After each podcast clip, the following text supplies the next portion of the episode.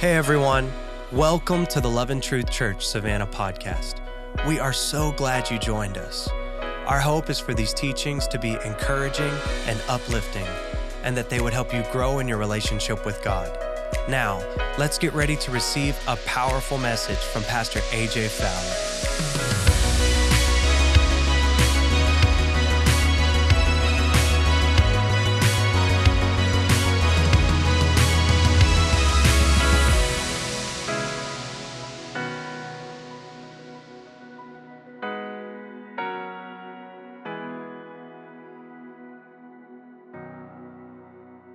Have your Bibles, turn with me to the book of Proverbs, my favorite book, Proverbs 29.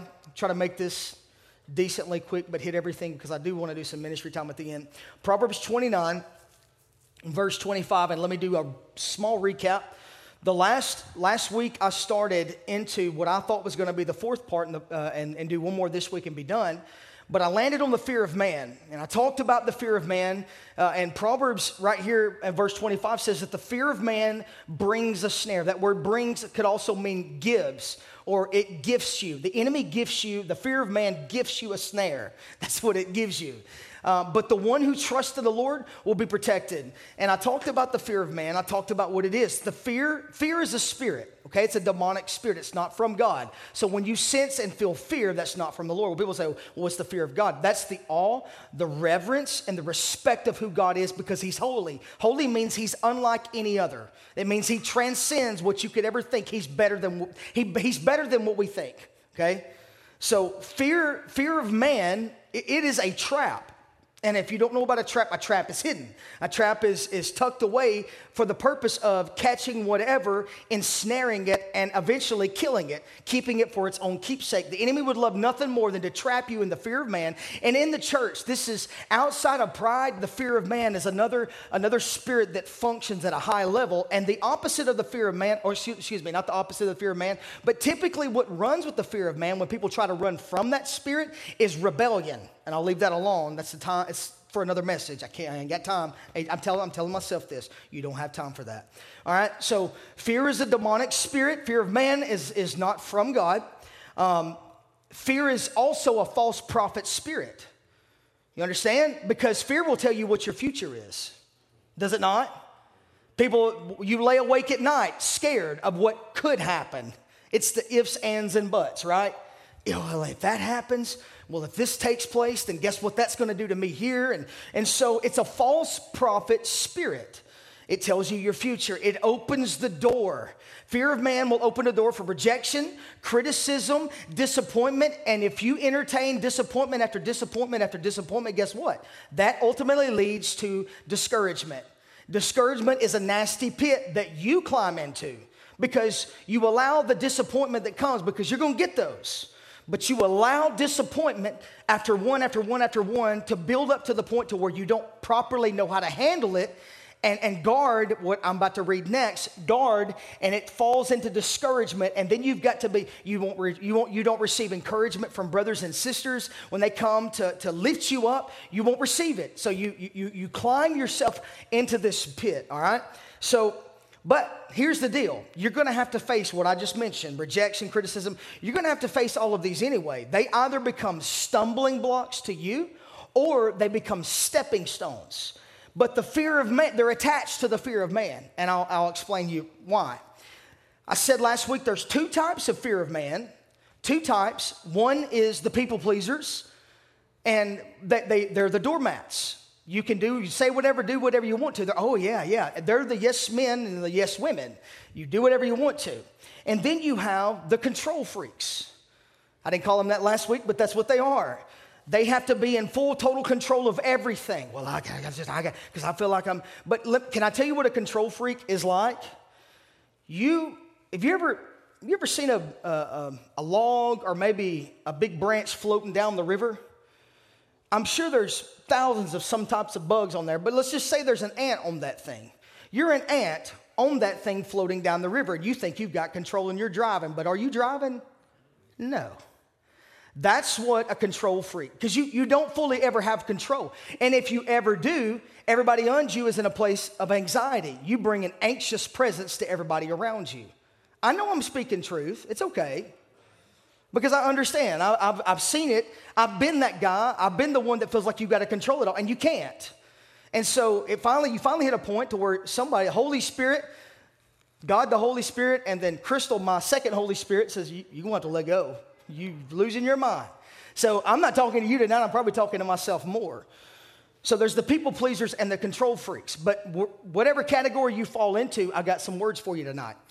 Proverbs 4:23. Let's talk about this, because this is what you've got to guard. Your heart has got to be guarded above all else. You have to. The Bible says guard your heart above what? All. It has to be protected and guarded.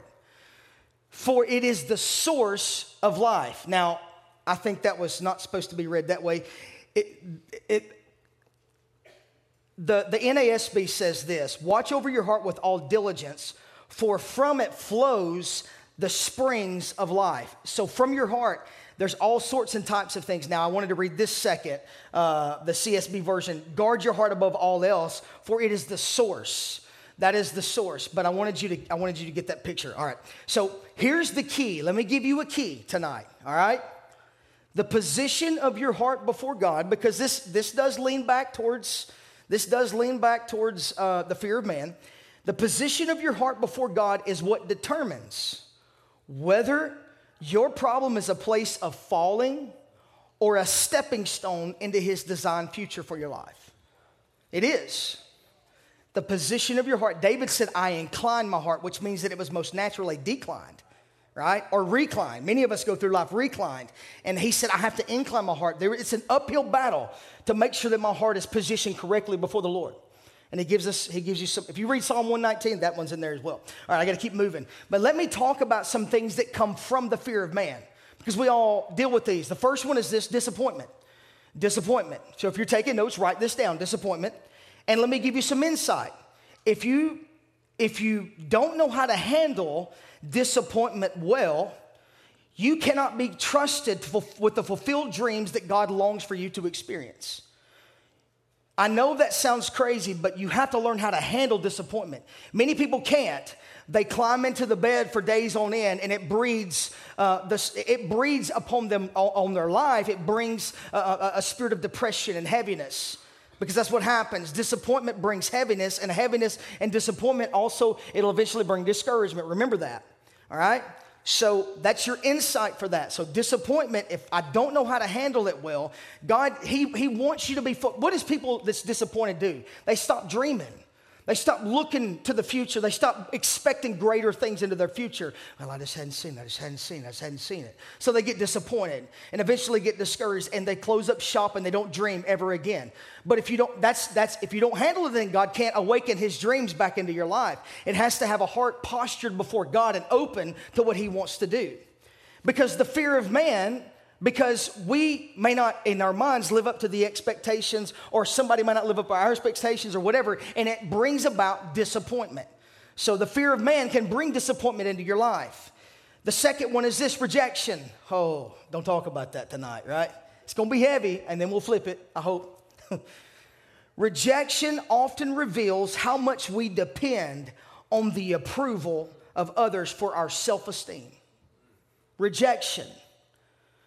Someone that doesn't invite us to the party, a godly party.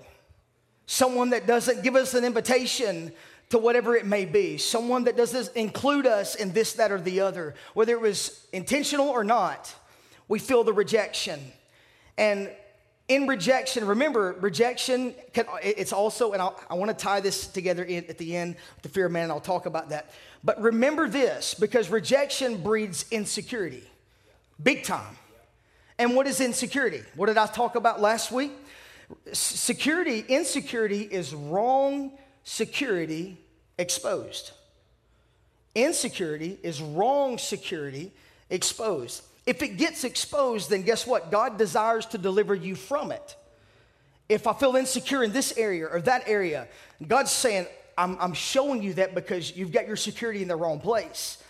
So many people, we find our security in our bank account. We find our security in the large crowd of friends and all these people. But we can't get along with ourselves and with God and have a conversation with him. So therefore, we find our security in others, and it's insecurity. and it's not right. It's perverse. People say, well, what are you talking about? I'm not looking at porn. No, that doesn't mean, perversion just means the wrong version. So your relationships are the wrong version of what they should be because your vertical is not right. So therefore your horizontal will never be right. You with me? If this vertical relationship with the Lord is off, guess what? All of these are going to be bad. Because I'm looking for approval, I'm looking for acceptance, and I'm looking for your, oh man, attaboy, attaboy. No, I don't need it from you. I was telling Pastor Derek today, we had a conversation about approval and whether it was a legit or not. I don't know at this point. I'm kind of, and that's an inside joke. But the approval of man, I should never fight for the approval of man. I should be working from the approval from God. Approval is something that you're not reaching for. It flows from. I'm not fighting for Pastor Eddie's approval. I already have it. I preach and stand on the stage from his approval. Right? So I'm already positioned correctly. So my heart, I don't stand up here and freak out about what I'm going to say or what I'm not, or if I'm doing right or not. There has to be a point to where you're delivered from looking over your shoulder at those that you have a fear of, which is a deliverance from the fear of man. All right. If it gets exposed, God means to deliver you from it. So rejection is nasty. Rejection is nasty, and I believe that it is a spirit. I believe that it's also an attitude of the heart because you adopt that. You adopt that as part of your life. Here's the insight on rejection. If I can't handle, listen to me, because some of it's going to set you free and you're going to step into promotion. If I can't handle rejection with grace and kindness, oh, I'll give you grace. That's what I lay my left hand. All right. I will not be able to enjoy the level of acceptance that God has in store for me if I can't handle it correctly. There's your insight. You got to learn how to handle it with grace and with kindness. I get it. I understand. I know what you're talking about because I've walked through some stuff. I'm not saying that as figurative. I mean it. We've walked through that. It's okay, but you got to learn how to handle it with grace and kindness. Don't shut the door on anybody. Guess what? Bless them and let them go. Bless them coming in, bless them going out. Because if they ever come back, make sure that you're showing grace. Philip Meek always told me in conversations with people, he said, you leave them with their dignity. Always, regardless if they're in the wrong or not, you leave them with their dignity. Show grace. Always show grace. It's hard at times. Love is kind, but love is not always nice. Come on, somebody, right? Oh. Here's the next one. You ready for it? Fear of man welcomes into our life criticism. You're critical. You're critical of others, therefore you're critical of yourself. Is this heavy? Okay. I'm not looking. I said this the first week, and this is not original with me. This is Pastor Bill Johnson, but I love, he's the king of one-liners, and it's not just pulling to make you ooh and ah. It's from a place of intimacy and relationship with the Lord. But he says, if you live by the praises of man, you will die by their criticisms. If on social media, because we're in a social media generation, anytime you post something or anytime you put something out, if you're looking for the likes, you're looking for approval. You're looking for affirmation. And a lot of times we need to be delivered from the likes of many and be delivered to the love of one.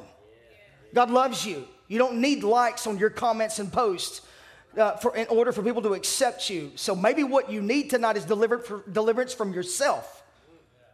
I need to be delivered from me. Here's something about criticism. Jesus was criticized, and guess what? He was perfect. So they're going to take shots on social media. They're going to say stuff. Here's what I've learned, and I said this one time, and I don't know that it makes sense, and it's one of the loudest boo. I got to say boo because boos, people think they're talking about alcohol. The loudest boos come from the cheapest seats. And most of the time, people aren't doing anything, so they're very critical. Who was the person that you last walked and or you helped them find Jesus? But these people continue to take shots, they're keyboard warriors that hide themselves behind a phone, a computer. They hide themselves into conversation. Anybody know anybody like that? Don't point at them if they're in the room, okay? They'll get deliverance tonight. We're believing that. But or maybe they get on the phone and they're always talking about what's going wrong, but yet they're spending all of their time ranting and raving about the state of the church, but yet they themselves have not knelt their knee one time to pray for the Spirit of God to be poured out, to pray for somebody to deliver somebody if they're going in the wrong direction. That's what I'm talking about. Stop lashing out in the first place. Don't take it to social media. That's the worst thing that's ever happened. Social media has given people a platform that is so stupid. I'm sorry, I'm saying it. They're ridiculously stupid. It's given everybody a platform to stand and say what they feel and what they believe. And have you ever filtered what you're saying on social media? Have you ever consulted with the Holy Spirit and said, should I say this? Should I or should I not? I'm encouraging you. I have stepped away from it for a stint and a season because there were some things I wanted to say so much, but I backed away. I said, no, God, that's not for me. I'm not supposed to do that. But we become critical, cynical, and a spirit of criticism. That's what happens. And let me tell you something. Those who do nothing offend few. Those who do absolutely nothing, they don't offend many. There's a big difference between criticism received from a friend and a total stranger, or maybe an acquaintance. There's a difference. As a way of protecting your heart, you need to stay away from destructive conversations, comments. I'm leaning towards the social media world, but it's important to stay away from these things.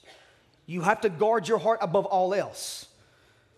Is it pure, lovely, and of good report? I'm missing a lot of that verse, but are you with me? Is there anything pure to this? Or is it, well, I've got to say it. Who's got to say it? Because it sounds like to me there's a demonic spirit of criticism trying to work through you. Remember, you're demonized. Believers can be in bondage and they can be demonized. They're not owned by a demon, but you can be under the influence of a demon. What did I say about drinking? I could drink a six-pack and I could be under the influence of, but not owned by. I can be under that influence for a stint. But when it wears off, right, it doesn't have me. It's in me, but it doesn't have me. Betrayal. Let me back up. Let me give you the insight for criticism for all the We've had a lot of people engaging in podcasts, so I don't want to miss this. Here's your insight to criticism. If I can't manage my heart with nobility and grace during times of criticism, I'll never be able to endure his praise he would like to send my way. Now, it's not praise for myself because it's a humbled heart, right? But God wants to send people to come behind you, to serve, because we all enjoy that. Hey, that was a great job. That was this. That's honor, giving honor to one another, and we're supposed to give honor to who honor is due. So you have to be able to manage criticism, betrayal. Here's your insight to betrayal. If I don't handle betrayal well, I cannot be trusted with the depth of loyal friendships God has designed for me. Guess what? You will be just betrayed. Well, Jesus, I always heard, Pastor, that I heard a preacher say that, Jesus was rejected, betrayed. He was criticized so that I wouldn't have to. Who told you that? Somebody lied to you. Because you're going to experience those things. You're going to experience the betrayal of those that you've always thought was with you the whole time. And then they up and walk. And I go back to Bishop Jakes. Those that left you, they couldn't stay with you because God was trying to take you somewhere. And those that couldn't leave, those that stayed, they just could not leave because God knew y'all were destined together to run this thing out.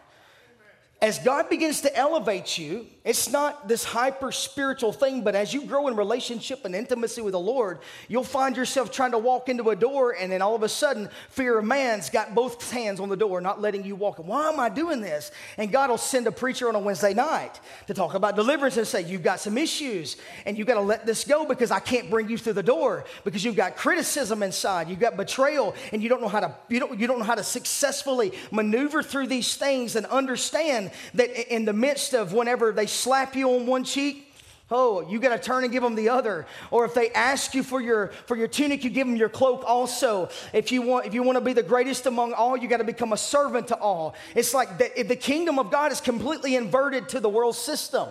And that's why Paul says you can't be conformed to this pattern. the patterns of this system, of this broken world. I was reading today in Romans, because the earth is groaning and moaning and travailing for the manifestation of the sons and the daughters of God. Earth itself, that's why you're seeing the volcanoes erupting, and you're seeing all of these earthquakes, and you're seeing storms, because creation is saying, we're ready to see God revealed. We're ready to see the new heaven and the new earth. We're ready to throw off this body of death and go back to where we were at the very beginning. But there is bondage in the believer's heart, and it has to be broken. You're walking through a door, but you can't get through it, and you don't understand what's scotching you up. But it's a spirit, and you are in bondage. Yes, you are. Some facet of your mind, will, and emotions, your soul, or your physical body is in bondage. Your spirit isn't. Your spirit's saved, but your soul is in bondage. And I'm here to wave I don't know if it'd be waving or flashing a light and saying, wake up. God wants to deliver you. You don't have to stay in this place. And to fast forward into where I want to take you tonight with these last 2 points. The first week I talked about the first point, I said that what the fear of man does is that it ensnares you to man.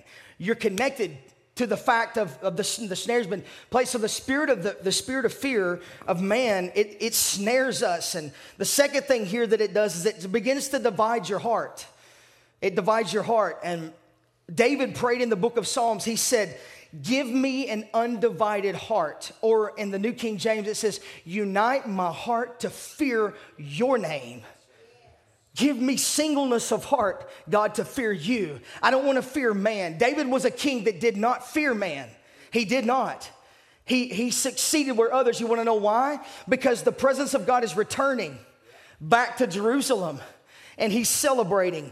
He celebrates to the point where he loses his tunic, and he's almost in his whitey-tighties, covered in blood, because he's been doing sacrifices alone, because he was a priest, a prophet, and a king, right? So he's performing, and all of a sudden they're celebrating as they're coming in, because, and this is so neat, everywhere that David danced, guess what followed? Presence. So maybe some, and I've said this before, but maybe some of us need to break free out of your 2x2, whatever your previous religious background, and just really dance before the presence of God, because there's a freedom in that. I'm no longer bound by what man thinks of me. And from the window, Michal looks down and she sees David, and she says, well, did the king not make himself undignified today, dancing and almost losing your underwear the way you danced before all these people? And he said, you have not seen anything yet. The presence had returned. It was his ultimate love, and to the point to where he would throw up a tent. God, let me tell you something. David had such a heart for God. He was not supposed to worship the way he worshiped.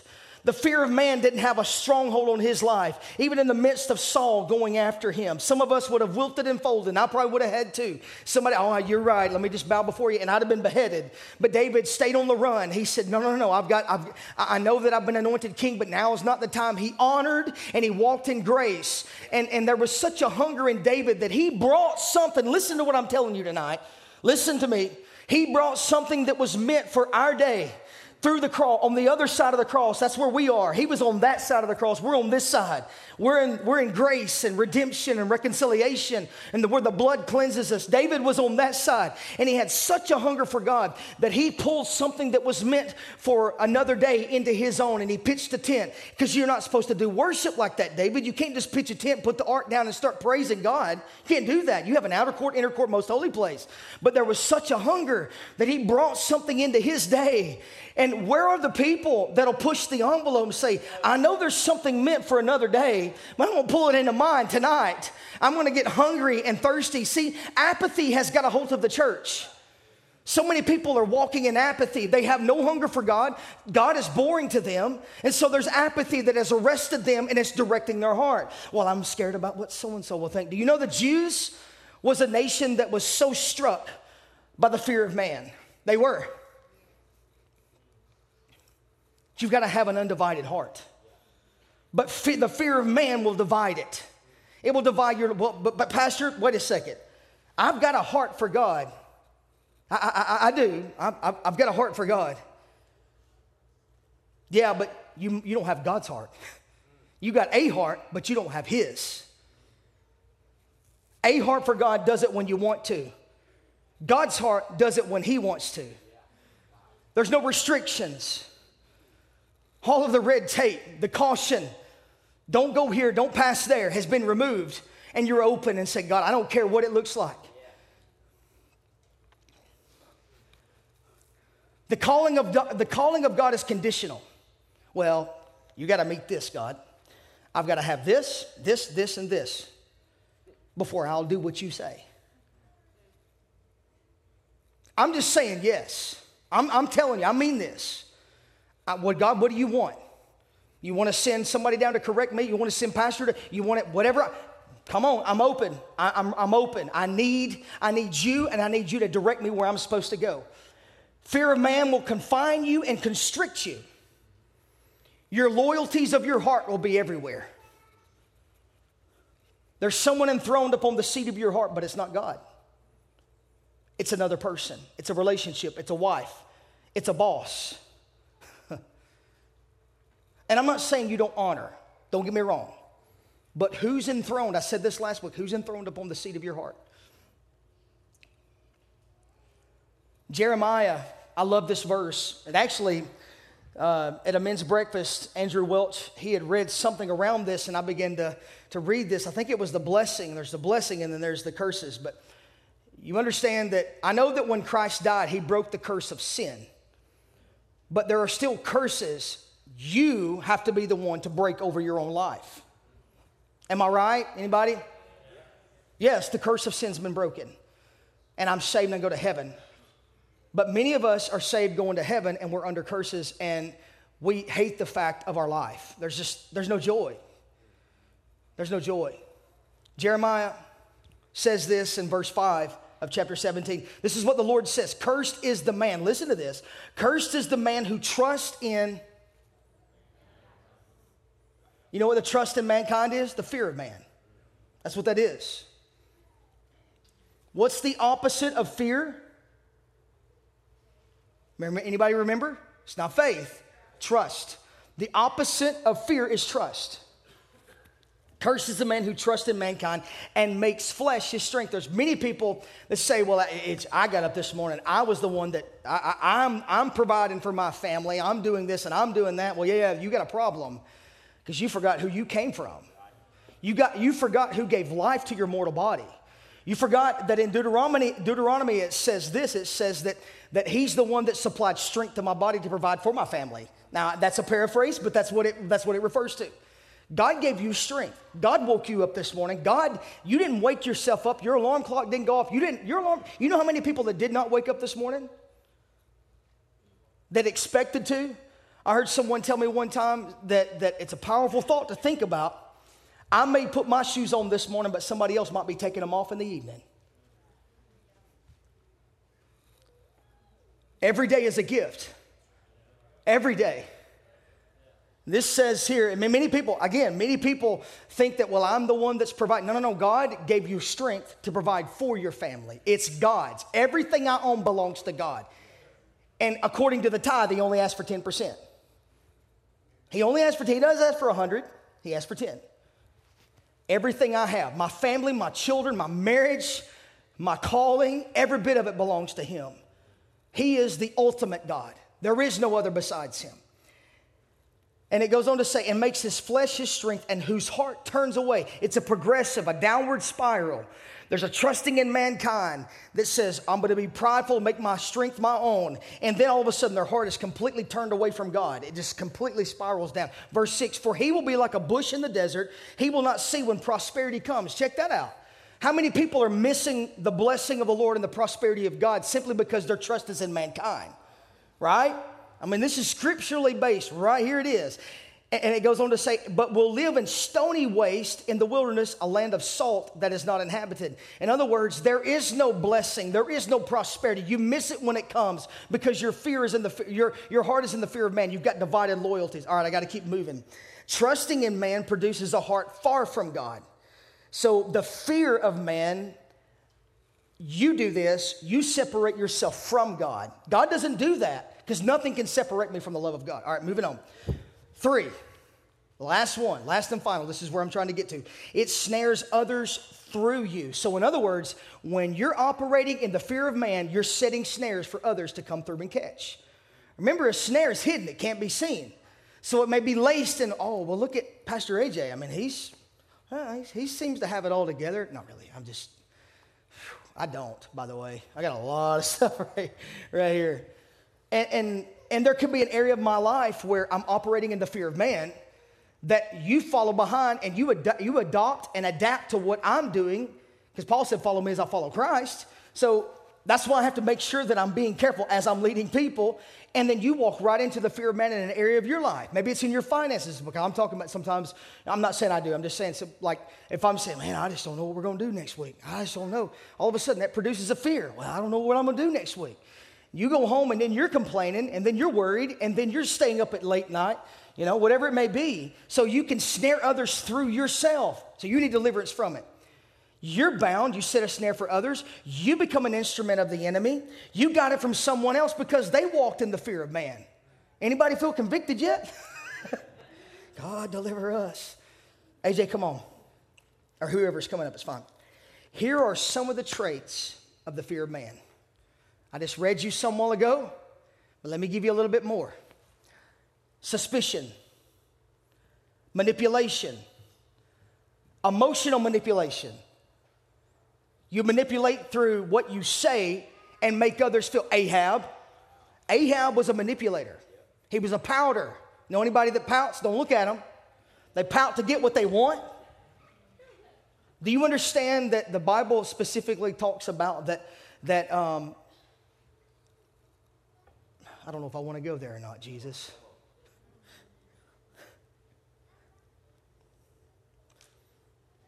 Your manipulation, whether you do it to your children, whether you do it to your spouse, whether you do it in your job, because you know that you can and you get away from it. You may think you got away from it, but God sees it. So manipulation is something that it's out of the fear of man. It's because you want control, remember? You're the control freak. I got to manipulate them to get what I want. You don't say that out loud, but you know you're thinking that. Religious spirit comes in on play. Oh, man, I don't have time for this. I got to keep. Rebellion, stubbornness, deception. The bad thing about those that are deceived is that you don't know it. I've said that before, but you don't know it. Everybody else sees it but you. And you're unwilling to receive accountability. You're unwilling to receive words of people that could come to you and say, hey, I've noticed some things. I just want to talk. I'm good. I'm like, what are you talking about? I love God. Again, you may have a heart for God, but you don't have God's heart. Just a few. I was going to read all of these. I don't think I need to read these. I think this is kind of, I'll read two of them. John 9, the man that got delivered with a withered hand in the book of John, I believe it was, his parents were questioned by the religious leaders, and they said, his parents referred, they said, did this really happen to him? Because we want to know, because they're condemning Jesus, right? The Messiah has come. They were afraid of the Jews, for the Jews had already reached the decision that if anyone confessed him to be Christ, they were going to be excommunicated. John 19:38, here's some examples. After these things, Joseph of Arimathea, being a disciple of Jesus, but a secret one, for the fear of the Jews. Now, listen, if you're a secret disciple in this day, you are riding the fence. You're lukewarm. I'm just going to call it as it is. There's no reason to hide being a believer in Jesus. Not in this day. Nobody's pointing a gun at your head. Nobody is telling you that they're going to kill you if you confess Christ. If you are a secret believer of God, we need to talk, and God can deliver you. I'm telling you, it's lukewarm. I'm a believer when it's beneficial, right? But here's just some examples of the fear of man. When we're operating in this bondage, here's typical reactions. You contain and control. I got to contain it. I got to control it. I got to make sure this thing... And of course, obviously, remember, you're the ant on the log floating down the river. You think you're driving and you're not. If this doesn't work, then guess what we do next? Reject and revile. Remember what we said at the beginning? Now let me say something.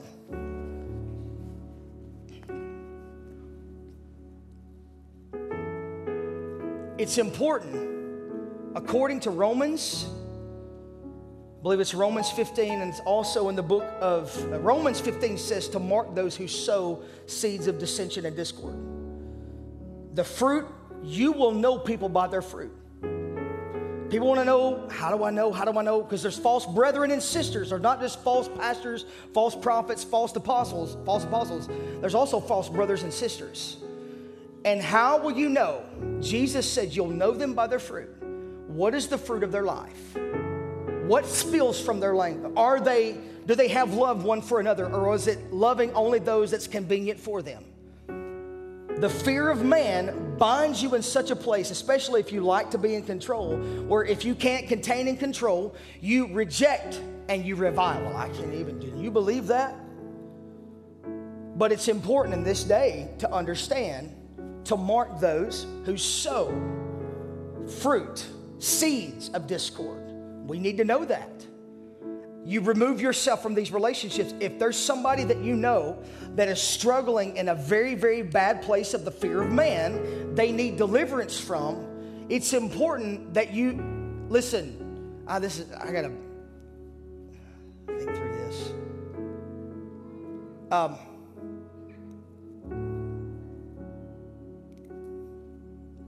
You have to love from a distance,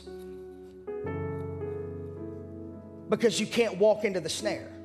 Remember, they can snare you through them.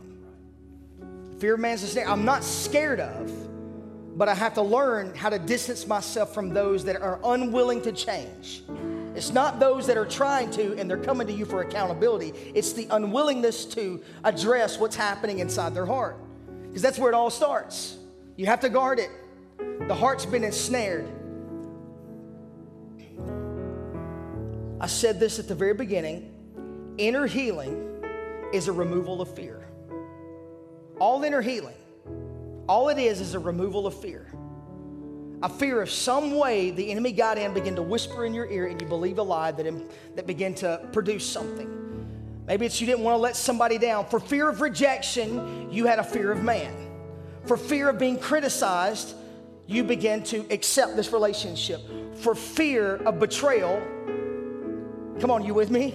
For fear of being betrayed, you walk back into a relationship that you knew you shouldn't have had. For the fear of man, I embraced it, and I didn't revere or fear God. Let me just tell you tonight, first off, I hope God's dealing with pride.